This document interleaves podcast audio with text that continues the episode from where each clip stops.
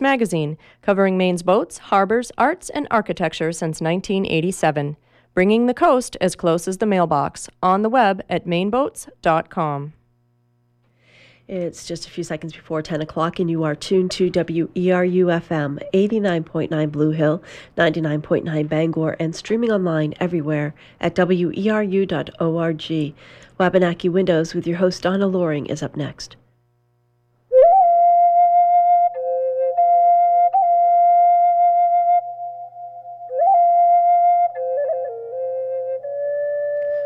Welcome to Wabanaki Windows. I'm your host, Donna Loring. Wabanaki Windows is a monthly show featuring Wabanaki perspectives, topics, and opinions, as well as interviews with Native artists, writers, and people of interest. We'll be having a follow-up discussion today on the topic of truth and reconciliation, and what has happened with this project since we last spoke of it in November. Last November 2010. And my special guest today will be Esther Attean of the Muskie Institute, which is located at the University of Southern Maine, and Denise Altvater of the Passamaquoddy Tribe. We'll have Denise on the phone. And so first of all, talking about the Truth and Reconciliation Project, I'm going to ask Esther to sort of refresh our memories on the project and tell us what the project is about. Thank you, Donna. Good morning, everyone. The Maine Wabanaki Truth and Reconciliation Commission process is one that has been worked on for the past 3 years. The state of Maine Office of Child and Family Services and state tribal child welfare staff came together in May of 2008 to discuss this idea of Truth and Reconciliation Commission, which is an independent body that will review documents and receive testimony from Wabanaki people who will talk about and share their stories of their experiences with state child welfare. We've had some exciting developments in the past month. On May 24th at Indian Island, Penobscot Nation, the Wabanaki tribal leaders and the state tribal leader, Governor Paul LePage, signed a declaration of intent to create this truth and reconciliation process. It was a very historic event. To our knowledge, there has not been a Truth and Reconciliation Commission to deal with Native issues in U.S. territory. And also to our knowledge, there has never been an effort like this that has been developed collaboratively between tribes and a state. So basically the basic action of the Truth and Reconciliation Commission, we will seat a commission of folks that will spend some time in each of the tribal communities and the state community doing research and hearing testimony from people that will talk about their experiences with state child welfare. The three purposes of this process, number one is to create a common understanding of what happened and what is happening.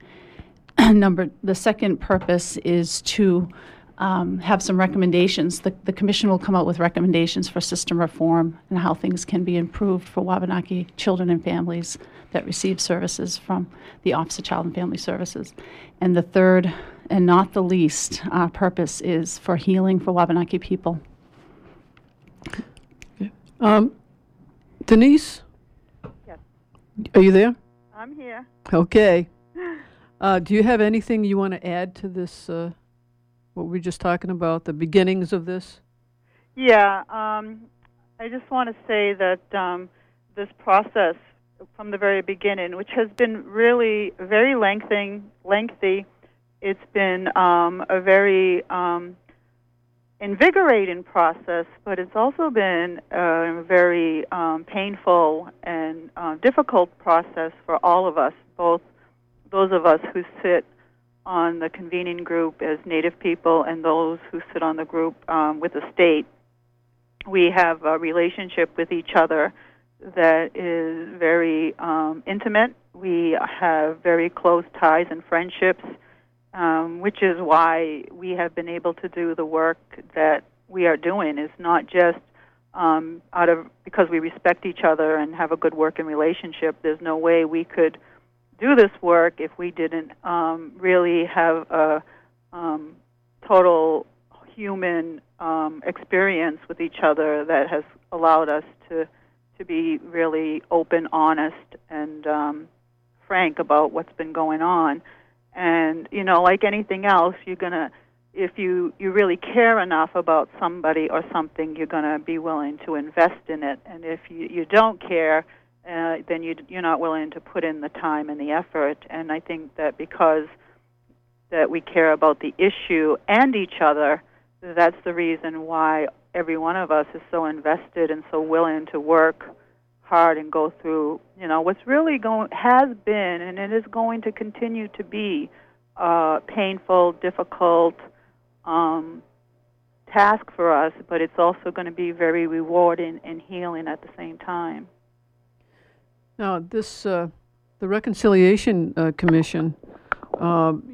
You mentioned something about the convening group.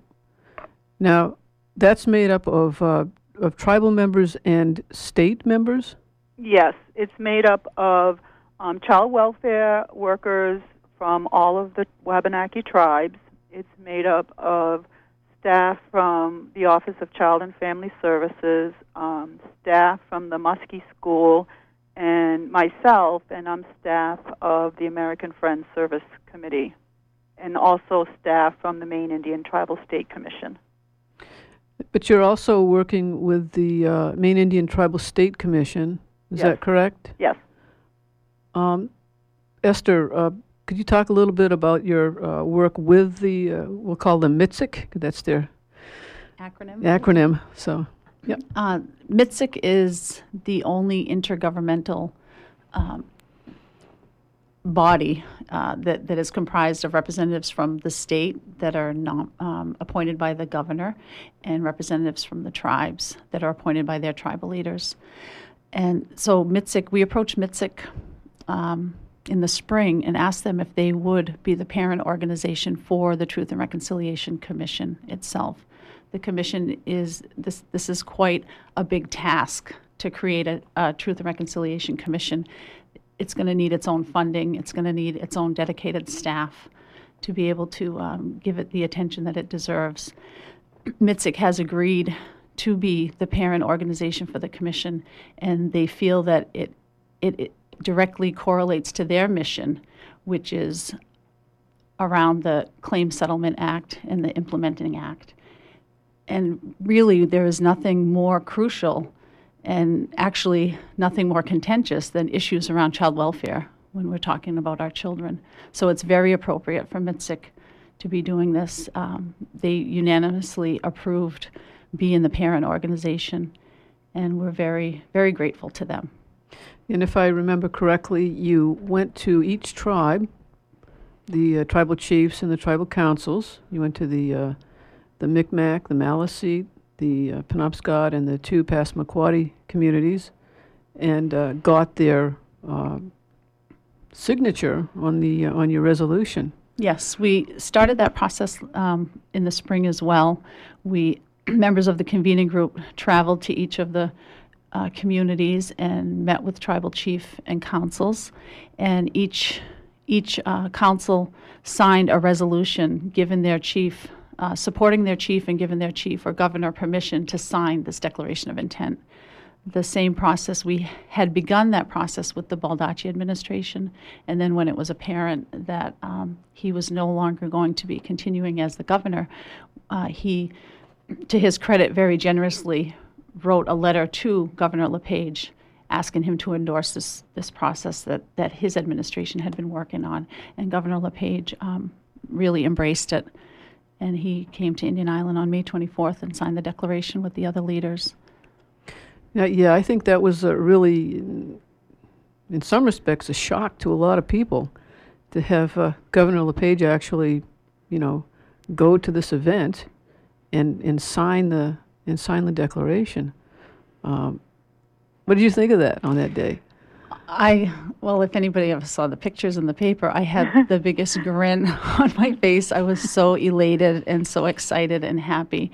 And it just really confirmed and validated my values and my views about people and how this is, like Denise said, a human experience. And when we were worried about where the election was going and what was going to happen and who was going to be the new state leader, at the convening group, we all made a pact that we would not climb the ladder of inference, as we call it, that we would give people the benefit of the doubt and not make assumptions and prejudgments about folks and have faith in people. And really, that's really what it took. Governor LePage sat with members of MITSIC and Denise, the executive director and the chair of MITSIC, and Denise as well, who's a commissioner on MITSIC, and they had some really good conversations. I think Denise could probably speak to this a little bit more since she was there. Yeah, I was going to ask her next. Go ahead, Denise. Well, yeah, the first meeting that we had with Governor LePage, I remember just sitting there thinking how easy he was to talk to. I really didn't have a lot of opinions. I mean, I read quite all the political stuff in the newspapers and stuff, and when we sat down and talked with him, he was so very easy to talk to, and so, it was very comfortable. He was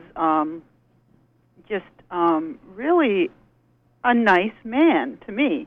You know, I'm thinking I'm not sitting here in front of the governor of Maine. I'm sitting here talking to this very nice man who has some idea somehow, some way, of what we're talking about and is really interested in being supportive in this.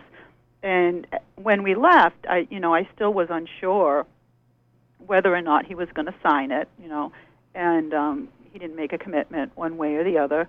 And I'd like Esther, I had been holding my breath, from the beginning when we made the decision that we wanted this to be a reconciliation between the tribes and the state, not between DHS of Maine and DHS of the tribes. And we were going to do everything we could to make that happen. We thought it was so important, and so I had been holding my breath. And even when I heard he was going to sign, I just kept thinking, something's going to happen. Somebody's going to talk him out of it. He's not going to be able to show up. And it was almost like right until the minute that we were in the room in the ceremony that I finally took a breath. And as I took a breath, I was just like, oh my God, I can't believe this is going to happen. I'm just shocked. How can this really happen? And when he got up and spoke to us, I listened to him and I looked at him, and to me, he was a man who was just a man who was standing there talking about doing what he knew was the right thing to do. There were no politics, no, I'm going to get crap from this group, or it was just Paul LePage as a man doing what he knew was the right thing to do, and I give him extreme amount of credit for signing the declaration and working with us, and the same with all the other tribal leaders, because to me, they are putting their trust in us to do the best we can, and to us, the best we can is in the interest of the children. And, it's really a leap of faith for all of the tribal leaders and for the governor of Maine to sign this and put it back in our hands and say, here, we have faith in you. So I really give Governor LePage great credit, and I also give the staff of Office of Child and Family Services an enormous amount of credit because they're the people on the front lines of this work that's going to take place, and it's going to go where it needs to go. This process happened because it needed to happen, and it happened in a way that wasn't planned. And I work for American Friends Service, the Quakers, and they have this saying that whatever needs to be done, the way will open, and the work can get done. And this is sort of how this happened. The door just opened, and we walked into it, and we had our hearts and our minds in the right places. People didn't have hidden agendas, and it just is an amazing experience for me, especially as a Native person in the state of Maine who has, you know, encountered numerous amounts of racism and abuse and violence because of the color of my skin. So for me to be standing there as an equal partner with Governor LePage signing this declaration, it's a huge, if you want, visual of what the possibilities are in the state of Maine if people are willing to open, listen, share, and stop being judgmental. That is what I think those are the key things that we did in our working group, and that's why we got to the place that we're at right now. I'm just so proud of everybody. So it's a great model, I guess, for working together. Absolutely. I mean, the most contentious relationship in the state has been historically the relationship between the state DHHS and the tribes, and that's been a long time running. You know, and there have been court battles, and so if the state DHHS and the tribes can get to this point where we can work and do this historical piece of work, then anything is possible. Then anywhere else in the state of Maine, this can be replicated, this can be done. I have no doubt about that whatsoever. Esther, you have any more comments on that? Well, I know I want to give credit to Chief Francis, who was the first person.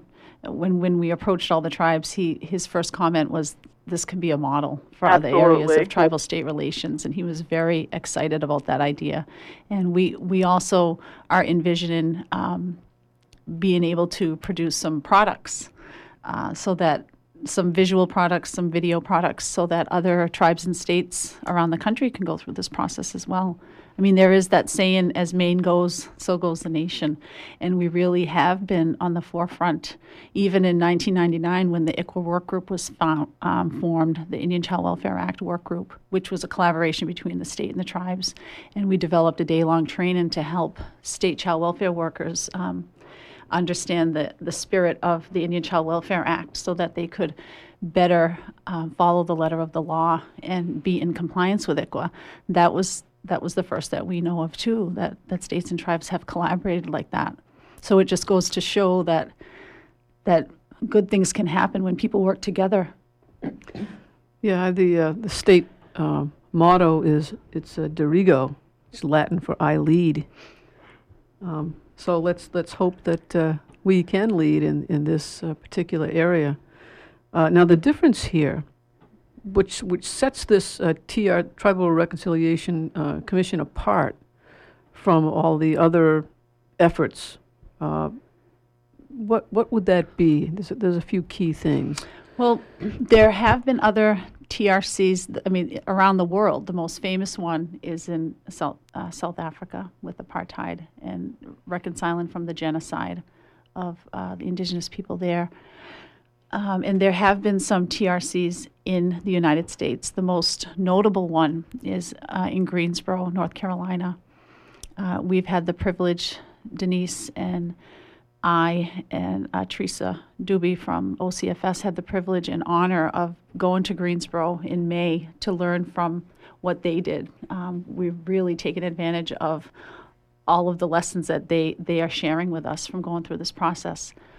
But the difference I see with this TRC is it's being developed collaboratively. Usually Truth and Reconciliation Commissions are created and formed with the goal of nation building, to try to get folks feeling better about each other and about some horrendous civil rights violation that may have occurred in their country. And this one is a lot different. It's more grassroots. It started in the, I guess, middle management, OCFS folks and tribal child welfare folks. So it was grassroots in that. And the tribal child welfare people are mainly people who are from our communities, so they've lived there.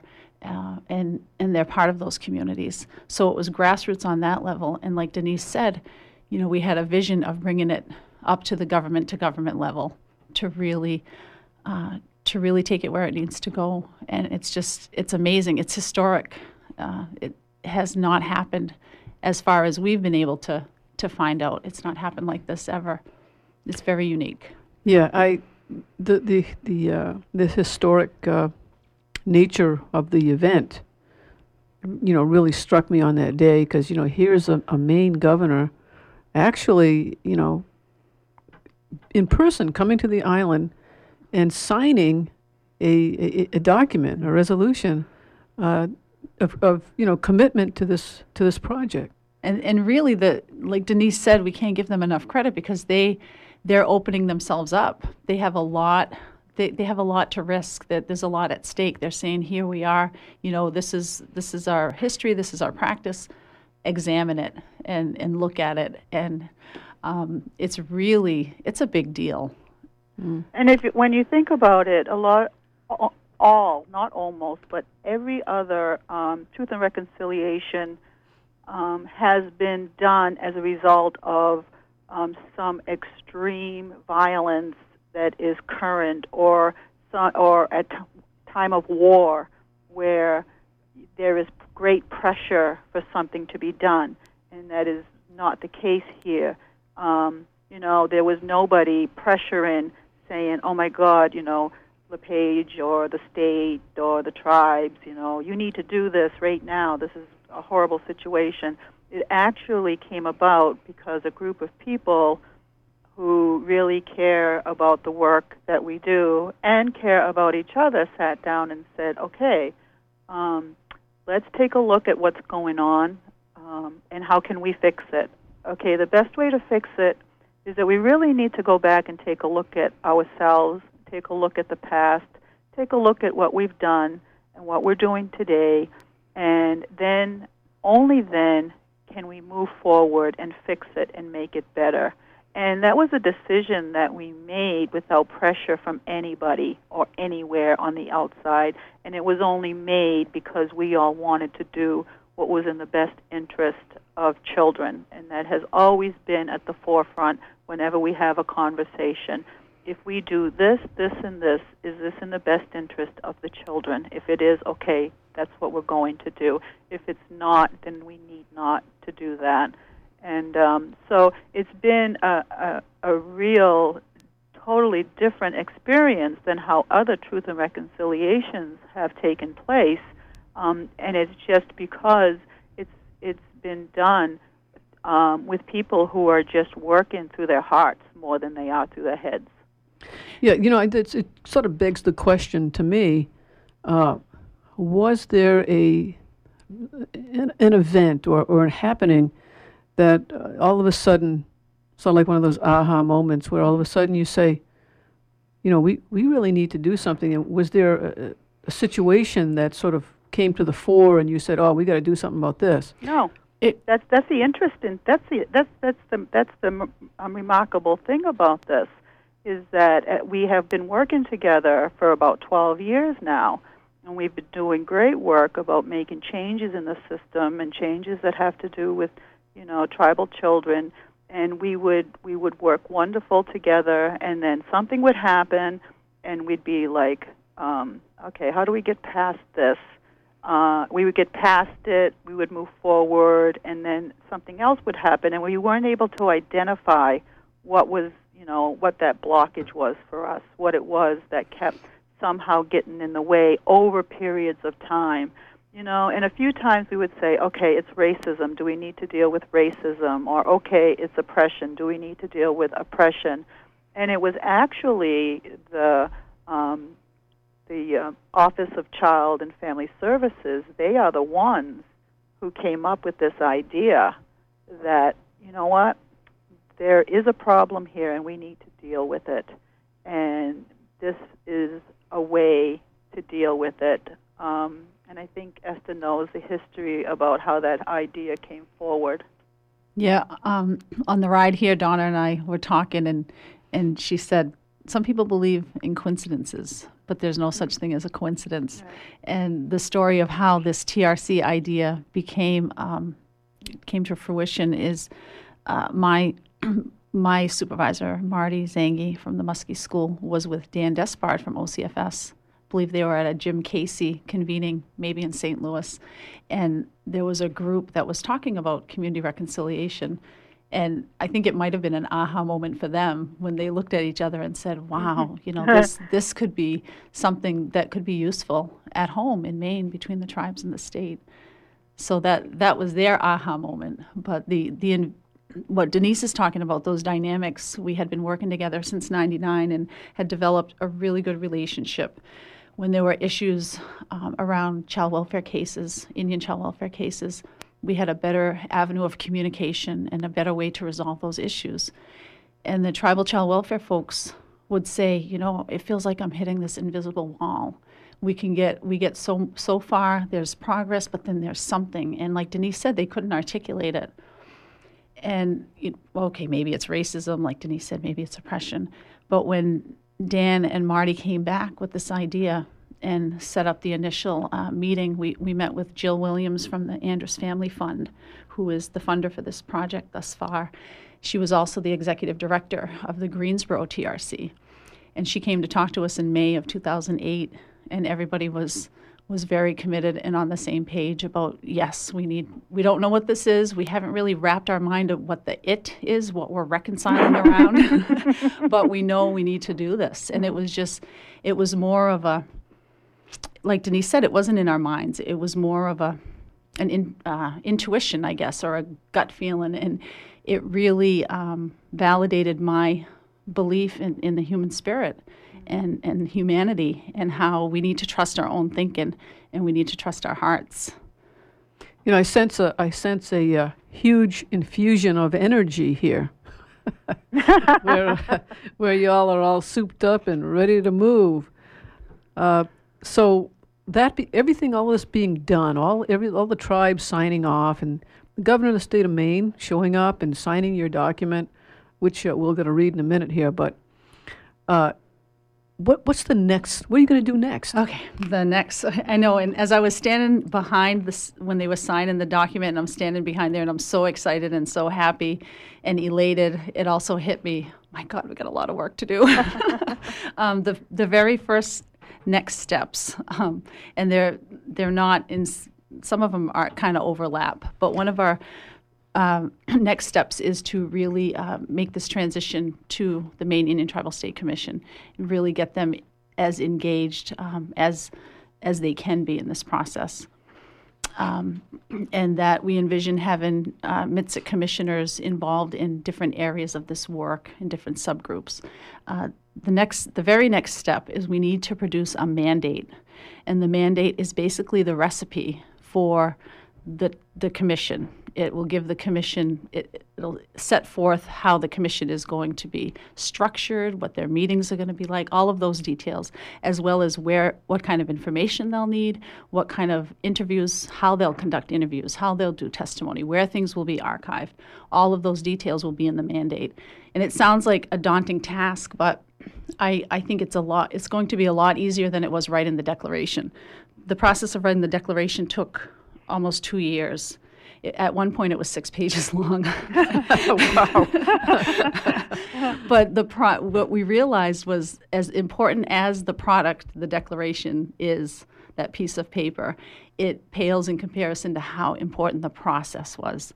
The process of us writing that and all of the work we did together and collaboratively really brought us to where we are now, with being one with each other in our minds and in our hearts. So if you can hold that thought just for 1 minute. Okay.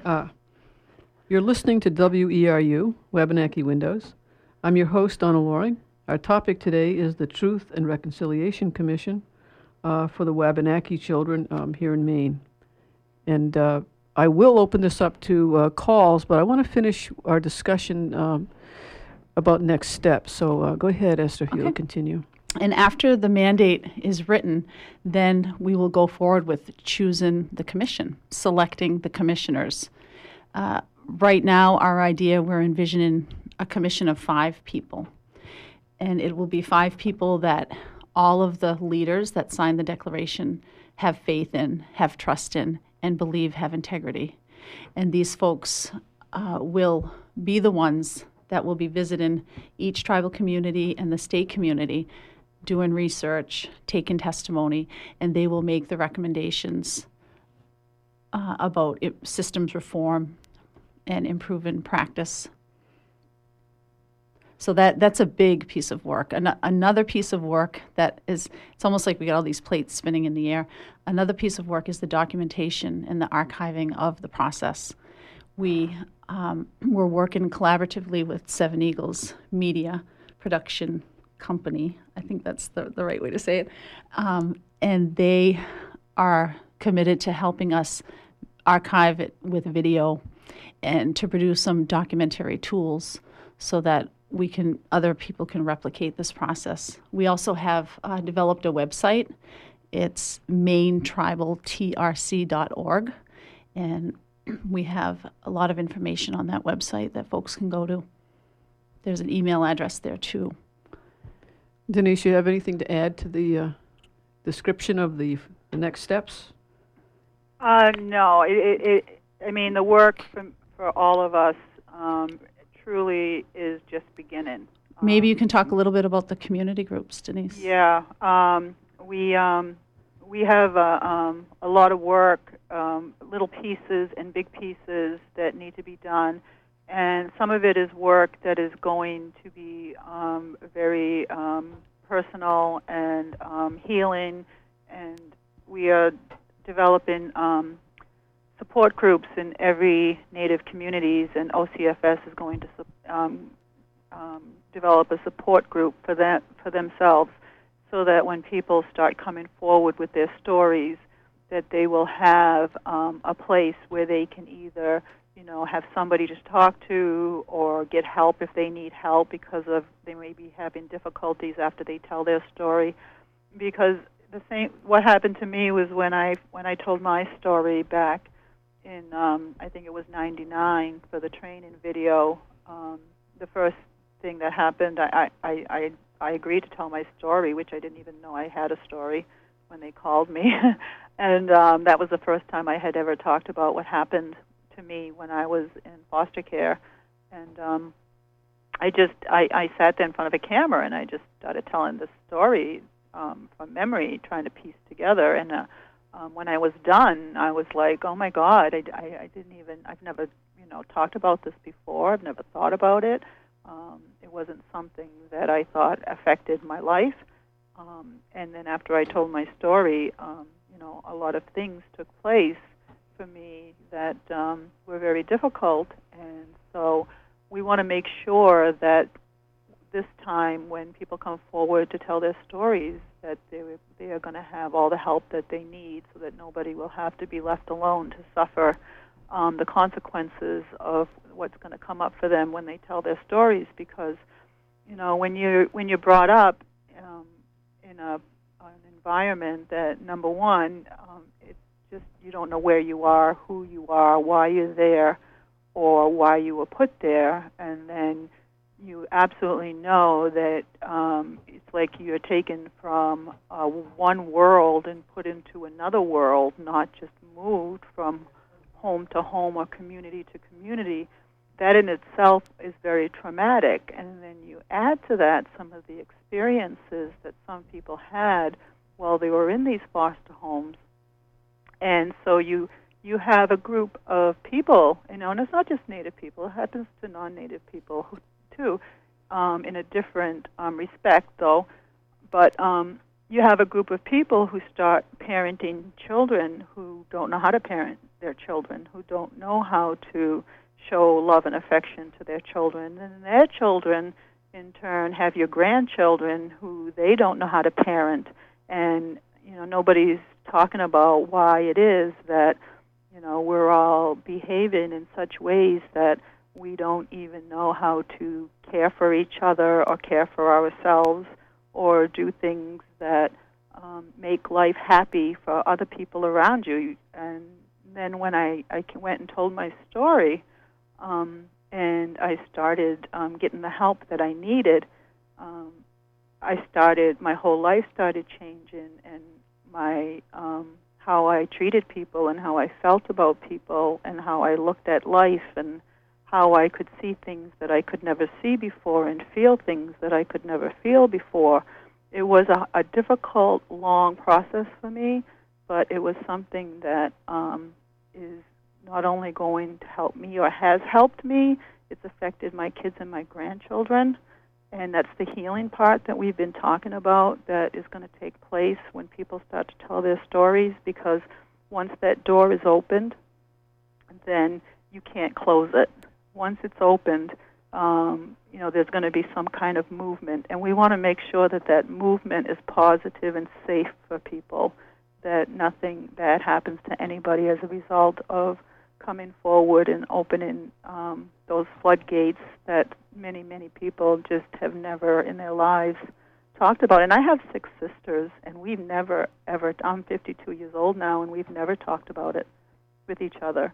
So there's just this silence that if you don't talk about it, it'll go away and your life will be okay, and you don't realize that your entire life and the lives of your children and the lives of your grandchildren have been so devastatingly affected by what happened to you.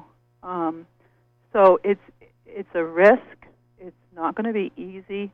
We are going to do all the work and do the best we can to keep make sure people feel safe and supported, because it's so important for our communities that we go through this.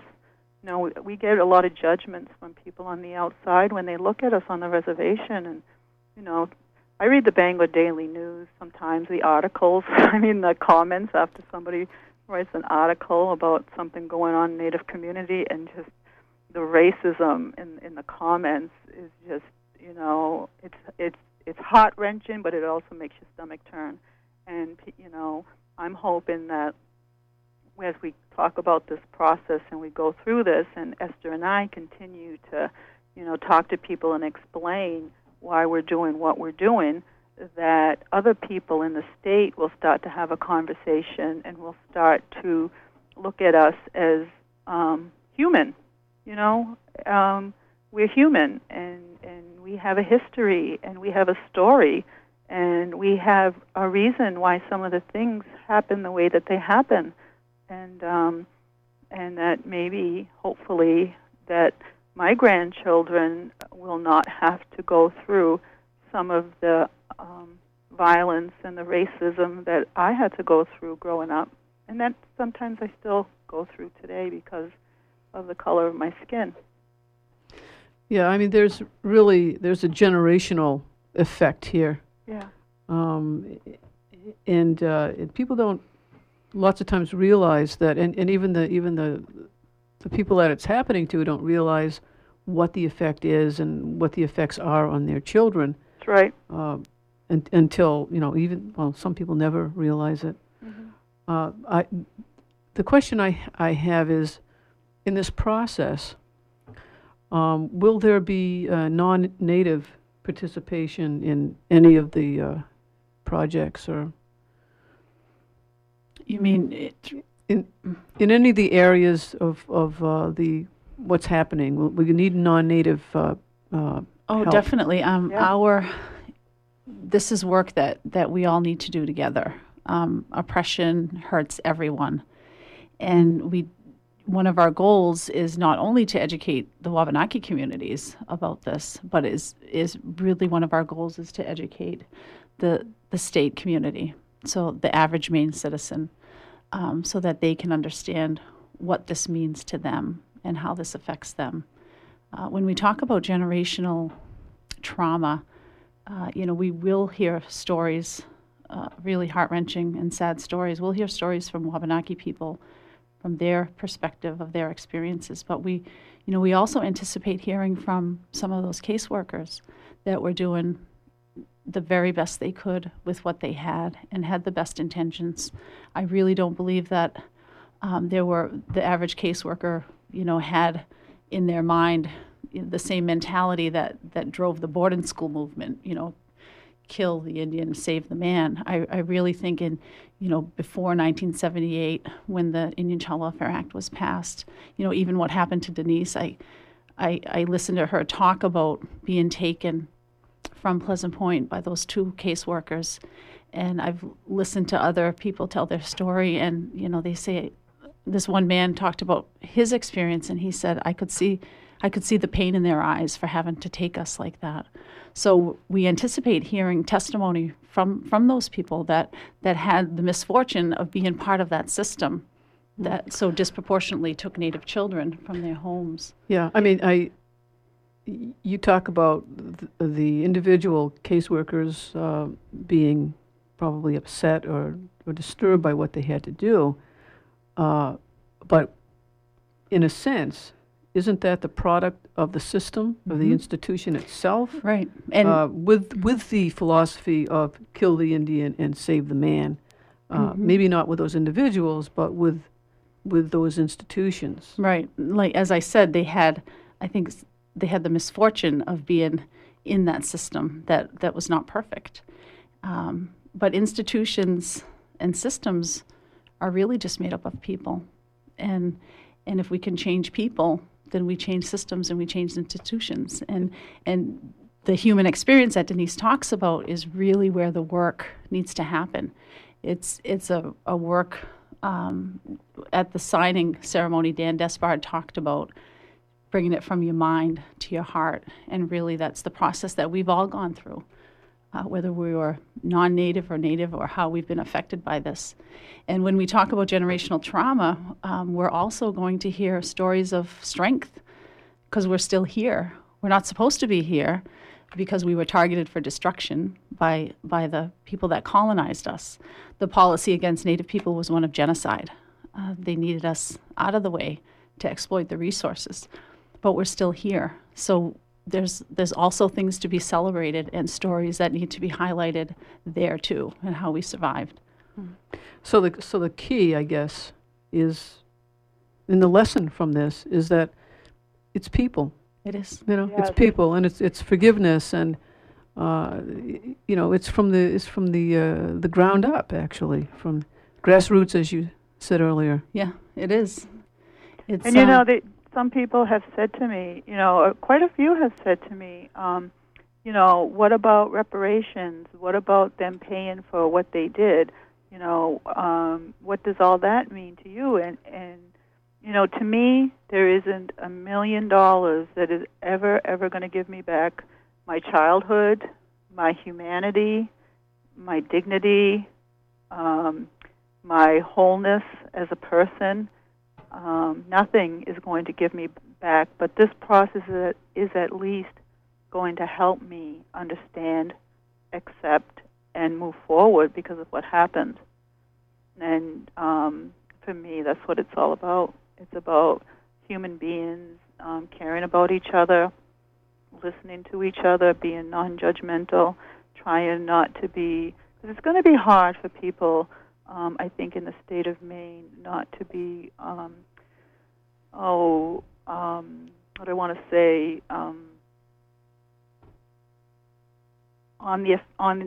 put on the defensive.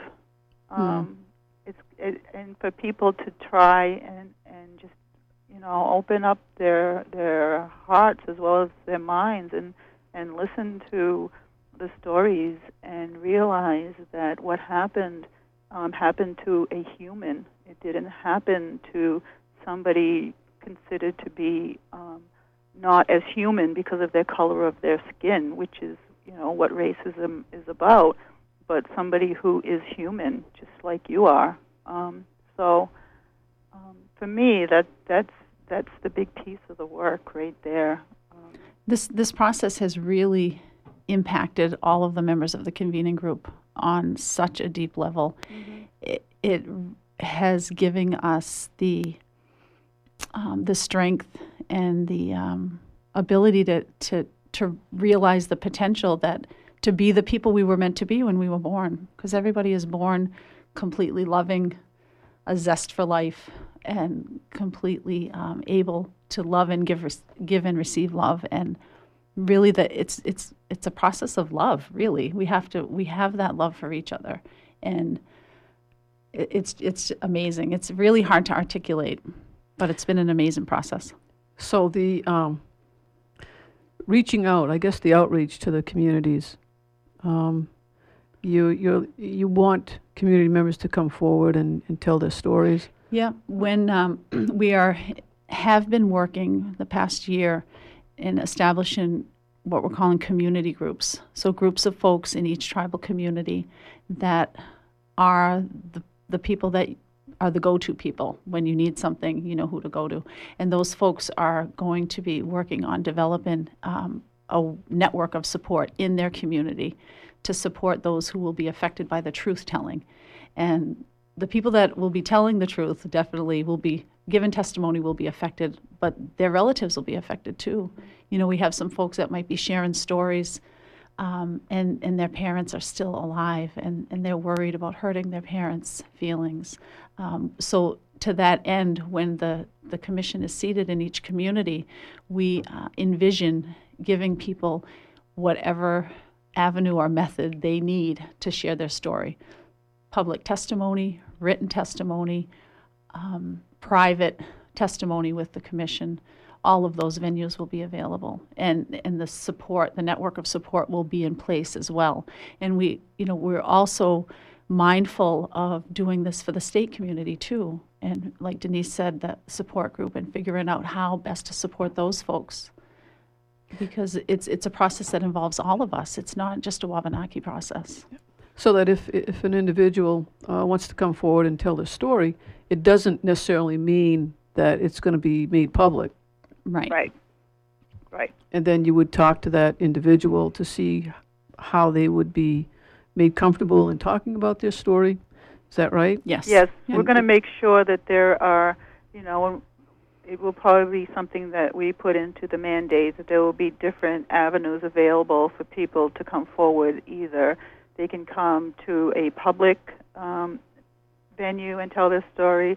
They can do it in private in front of the commission. They can do it in writing. They may have somebody else do it for them. But we're going to have different ways that people will be able to come forward that is most comfortable to them. And then they will have control over how their story is used, other than for the report that's going to be written. Okay, so... And I think I asked you this question at our last time we talked about this. But is there a lot of people out there that you think want to tell this story, or that have stories to tell, actually? Do you want to answer that, Denise, or you want me to? I do. Since this, I knew of a couple on this reservation before we started this process. And as we started it, and I started a Facebook page about it, I had a few people come forward and tell me a little bit about their stories. And then most recently, after the sign-in and all the media attention, I have had more people come forward, and actually some young people who are in their mid-20s who have said, you know, when I was little, I was put in a home, and I was put in 4 different homes, and I was really severely abused in the first one that I went to, but I never told anybody. Denise, can you speak louder, please? Yeah. They said that they have never shared their story because they've just put it in the back of their minds and figured that was the past and it had nothing to do with today, and they just didn't want to think about it. So, yeah, people have been coming forward already about... and that I never even knew had ever been in foster care. Well, but there are people also who are really reluctant to tell their stories because of how it will affect other family members. Is that correct? That's absolutely true. Oh, yes, definitely. That's one of the things that I hear most often is that, yeah. Esther, you have comments? For those folks, that's why we really want to have any kind of venue available to them. So if people want to do a written testimony without their name, that, you know, we want to make sure that that's an option for them. Yeah. Whatever.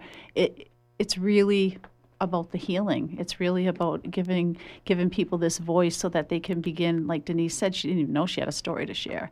And she said, I remember once she had said she would do it 1,000,000 times over. At the time, she wasn't so sure, but now, after going through all of this pain and work that she's done, and she's in such a better place now, she said she would do it 1,000,000 times over. And that's my goal for Wabanaki people and for state folks that were part of this, part of the what happened, part of the past, part of this truth, is that they are able to have that peace within themselves. So we have a few minutes left. Now, I'm going to open this up within the last five or 7 minutes here for phone calls. And you can call in at 1-866-625-9378. 1-866-625-9378. Caller, could you give me your first name? Yes, this is the Red Man. How you doing, Donna? I'm doing good. Yes. I'm grateful I had this opportunity of getting through, because I was hoping you had more callers calling, because this situation is very serious. I think, when I saw LePage signing that declaration, it kind of spooked me. It's like, uh-oh, here we go again. I can't speak for the Maine Indians, but we have to look at history, the real truth of history.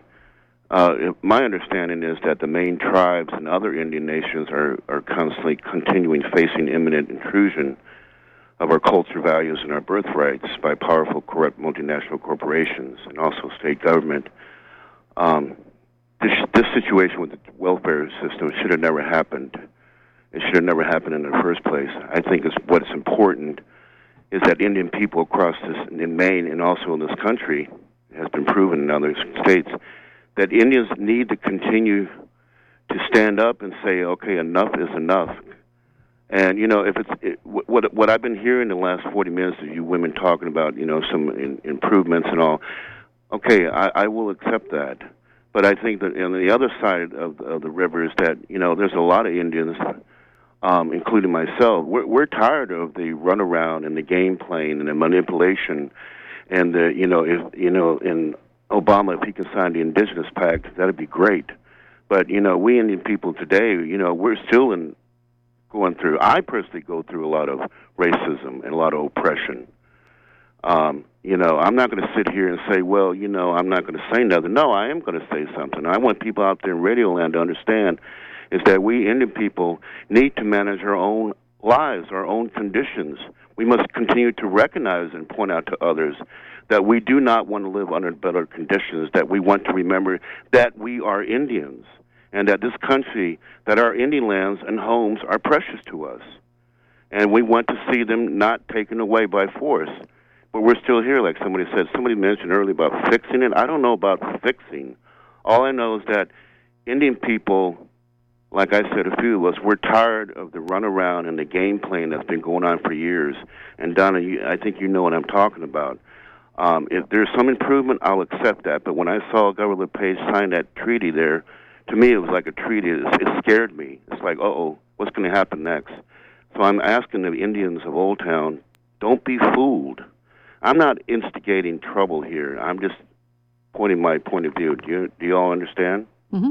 Yes, we do. I don't want somebody calling them and say, "Well, he's one of those militant Indians want to start." No, that's not my. I'm not promoting violence. Okay, in the '70s, in the movement, did we all learn anything? No, we didn't learn nothing. What I'm saying is that Indian people need to remember we need to improve our conditions, and our conditions of those are at home with our children.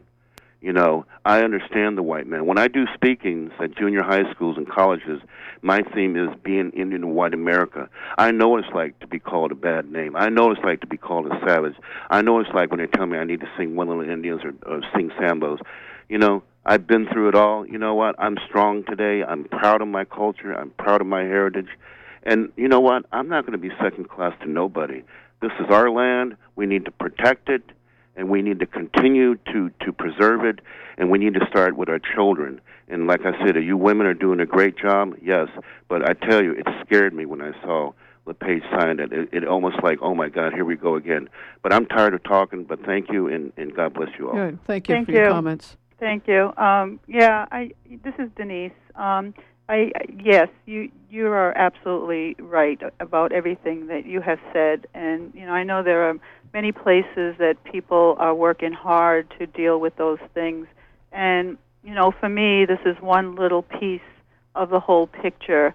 And for me, it's a personal piece of the picture because I look at the whole experience that we've all gone through over generations and the history of genocide of our people. And, you know, and it does make me really angry. But right now, the work that I'm doing as a Native person, there was no reason for me to be tortured, raped, dehumanized, and treated the way that I did was because I was Native.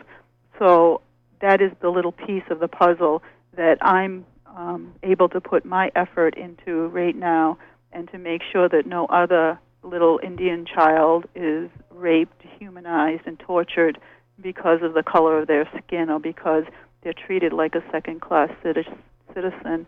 And, you know, I understand people's skepticism, but the fact that LePage has come forward and been courageous in doing this piece of work that, to me, had nothing to do with politics on a personal level for me. It's what I need to do, and it's what I need him to do right now. Yeah, and I kind of agree with that. I mean, you know, it's time to start healing and start moving forward, and this is one way to do it. Mm-hmm. You know, keeping in mind our history and being cautious. Yeah, absolutely. Yes. Esther, you have a comment? I know that there's that kind of concern out there. Yeah. You kept saying, you know, you women. Well, let me just tell you that it's the women that move forward and that and that get things done and that takes action. And it always has been that way in the Wabanaki communities. It is. And even in our folklore, when we were in trouble, they would send the women out to look for Glooskabe, for help. I remember a long time ago, it was quite a few years ago, my husband was trying to get something going, and so he used to do a lot of writing, and so he wrote this one piece called "Where Are All the Native Men?" You know, because it is the women that, especially in the recent times, that carry a lot of the burden and a lot of the pain, and it's that time again. And the women now are out there, and we're gonna do some tough work, and it's gonna get done. Yeah. So, all right. So this is Wabanaki Windows. I'm your host, Donna Loring. Thank you for joining us today. You're listening to Rolf Richter's track of Little Eagles. And my guests today have been Esther Attean and Denise Altvater. And our engineer is Amy Brown. So thank you all for joining us, and hopefully you'll join us again next month for another Wabanaki Windows. Thank you.